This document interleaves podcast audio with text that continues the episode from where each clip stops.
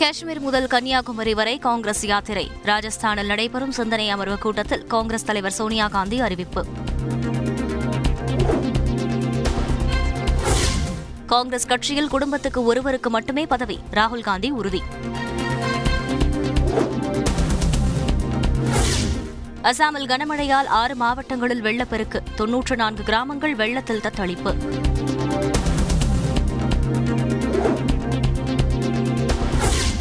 மாநிலங்களவை எம்பி தேர்தலில் காங்கிரஸ் கட்சிக்கு ஒரு இடம் ஒதுக்கீடு. நான்கு இடங்களில் ஒன்றை ஒதுக்கி முதல்வர் ஸ்டாலின் அறிவிப்பு.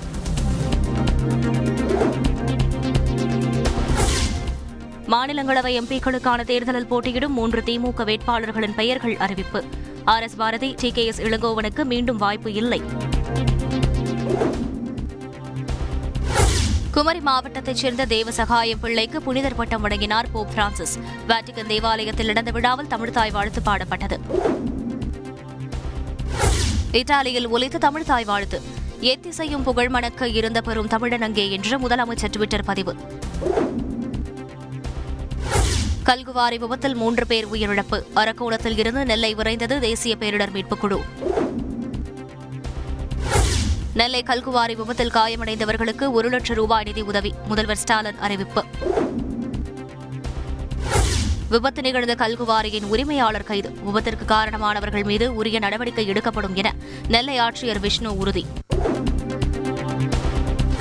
இந்தியாவின் இருபத்தைந்தாவது தலைமை தேர்தல் ஆணையராக பதவியேற்றார் ராஜீவ்குமார். கடினமான முடிவுகளை எடுக்க தேர்தல் ஆணையம் தயங்காது என உறுதி. திரிபுராவில் புதிய முதல்வராக பதவியேற்றார் மாணிக் சாஹா. ஆளுநர் சத்யதேவ் நாராயண் பதவி பிரமாணம் செய்து வைத்தார். வருகின்ற இருபத்தி ஆறாம் தேதி தமிழகம் வருகிறார் பிரதமர் மோடி. சென்னை நேரு உள் விளையாட்டு அரங்கில் பல்வேறு திட்டங்களை துவக்கி வைக்கிறார். ராஜீவ்காந்தி கொலை வழக்கு கைது ரவிச்சந்திரனுக்கு ஏழாவது முறையாக பரோல். மேலும் முப்பது நாட்கள் நீட்டித்து தமிழக அரசு உத்தரவு. ராஜீவ்காந்தி கொலை வழக்கு கைதி முருகன் பரோல் கேட்டு பதினைந்தாவது நாளாக உண்ணாவிரதம். உடல் சோர்வு காரணமாக குளுக்கோஸ் ஏற்றி கண்காணிப்பு.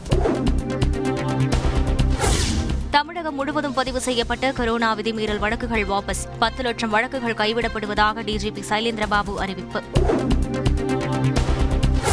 திருப்பதி ஏழுமலையான் கோவிலில் அலைமோதும் பக்தர்கள் கூட்டம். இலவச தரிசனத்தில் பதினைந்து மணி நேரம் காத்திருந்து பக்தர்கள் தரிசனம்.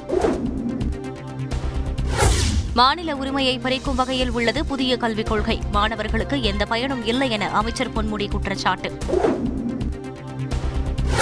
அரசு பேருந்து நடத்துனரை கொலை செய்யும் அளவுக்கு தமிழகத்தில் சட்டம் ஒழுங்கு சீர்கட்டுள்ளது. அதிமுக ஒருங்கிணைப்பாளர் ஓ பன்னீர்செல்வம் கண்டனம்.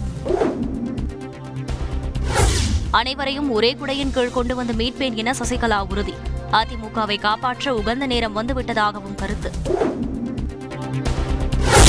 எதிர்க்கட்சியாக அதிமுக சரியாக செயல்படுவதாக டிடிவி தினகரன் பாராட்டு. பங்காளிக்கு ஆதரவாக பேசவில்லை உண்மையை சொன்னேன் எனவும் விளக்கம். டெல்லி வணிக வளாக தீ விபத்தில் இருபத்தி ஏழு பேர் பலியான சம்பவம். கட்டிட உரிமையாளரை கைது செய்தது டெல்லி காவல்துறை. கோடை விடுமுறையை ஒட்டி பழனி முருகன் கோவிலில் அலைமோதும் கூட்டம்.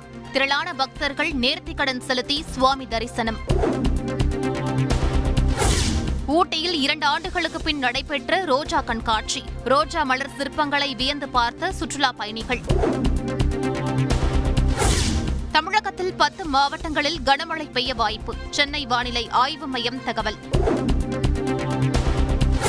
இலங்கையில் கடந்த இரண்டு நாட்களாக நிகழ்ந்த வன்முறை சம்பவம். இரண்டாயிரம் கோடி ரூபாய் அளவுக்கு பொது சொத்துக்கள் சேதம் என போலீசார் தகவல். தாமஸ் கோப்பை பேட்மிண்டன் போட்டியில் இந்தியா முதல் முறையாக சாம்பியன் பட்டம் வென்று சாதனை. அணி வீரர்களுக்கு ஒரு கோடி ரூபாய் பரிசு வழங்குவதாக மத்திய அரசு அறிவிப்பு.